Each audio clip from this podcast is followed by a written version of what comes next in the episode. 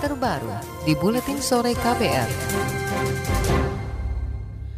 Saudara sejumlah organisasi buruh menggelar aksi diam di depan gedung Kementerian Ketenagakerjaan Jakarta. Aksi digelar untuk memperingati Hari Migran Internasional yang jatuh pada hari ini. Ketua Umum Serikat Buruh Migran Indonesia SBMI Haryanto menilai pemerintah masih abai dalam memberikan jaminan perlindungan terhadap para pekerja migran. Meski pemerintah dan DPR sudah merevisi Undang-Undang Perlindungan Buruh Migran pada dua tahun lalu, tapi pemerintah dianggap tidak kunjung memperbarui aturan turunan berupa peraturan pemerintah. Akibatnya pekerja migran selalu jadi objek pemerasan dan perlindungan terhadap dirinya juga semakin tidak jelas. Ketika bicara soal uh, ketenagakerjaan itu pasti dulu adalah bicara gaji nggak dibayar, kemudian uh, overcharging, uh, kemudian kerja melebihi kontrak dan lain sebagainya.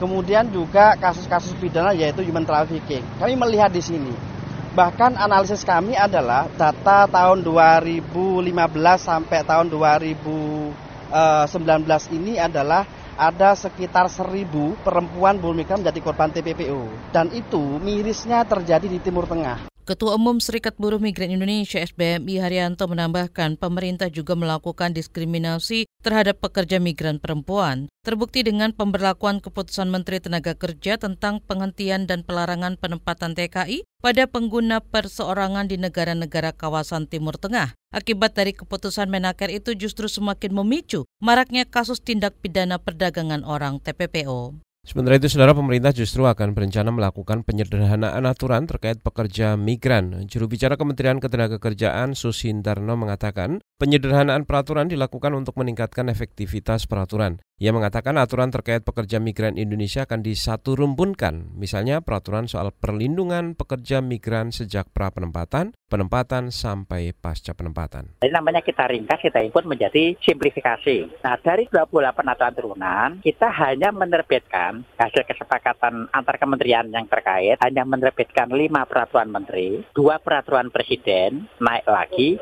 ada tiga peraturan pemerintah.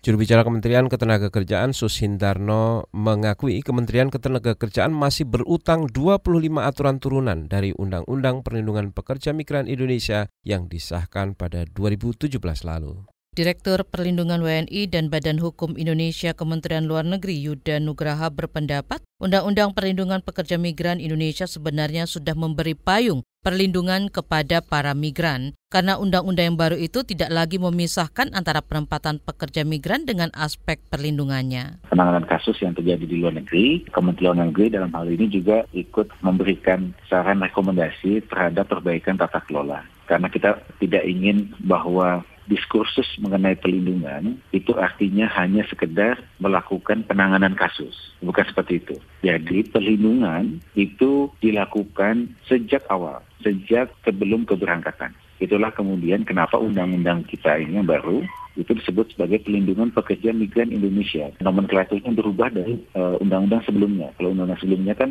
membedakan antara proses penempatan dan proses pelindungan. Direktur Perlindungan WNI dan Badan Hukum Indonesia Kementerian Luar Negeri Yuda Nugraha juga mendorong agar aturan turunan dari Undang-Undang Perlindungan Pekerja Migran Indonesia dalam bentuk peraturan pemerintah bisa segera diterbitkan. Menurut Yuda, selama ini mayoritas kasus pekerja migran di luar negeri berawal dari masalah penempatan mereka yang belum sempurna.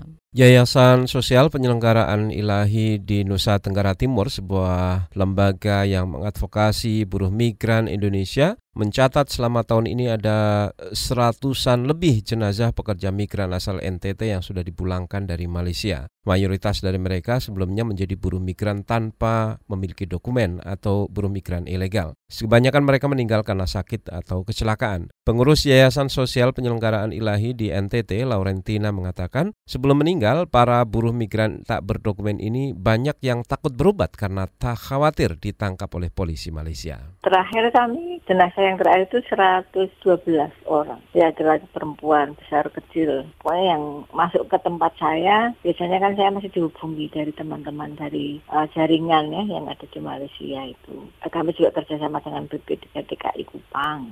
Ya, harapannya perlindungannya lebih baik dari tahun sebelumnya dan juga memperhatikan bagaimana uh, karena tidak bisa disalahkan juga pekerja migrannya, tapi kan bagaimana perlindungan ya perhatian pemerintah dan juga bagaimana melindungi orang-orang itu. Pengurus Yayasan Sosial Penyelenggaraan Ilahi di NTT, Laurentina menambahkan setiap jenazah dari pekerja migran selalu disertakan dokumen resmi dari otoritas Malaysia. Dokumen itu biasanya menyebutkan penyebab kematian seperti dari sakit, kecelakaan, atau kecelakaan kerja murni. Belakangan ini, menurut Laurentina, keterangan penyebab kematian semakin tidak jelas. Berbeda dengan tahun-tahun sebelumnya di mana banyak dokumen yang isinya mencurigakan tentang penyebab kematian para pekerja. Saudara sejenak kita simak informasi olahraga.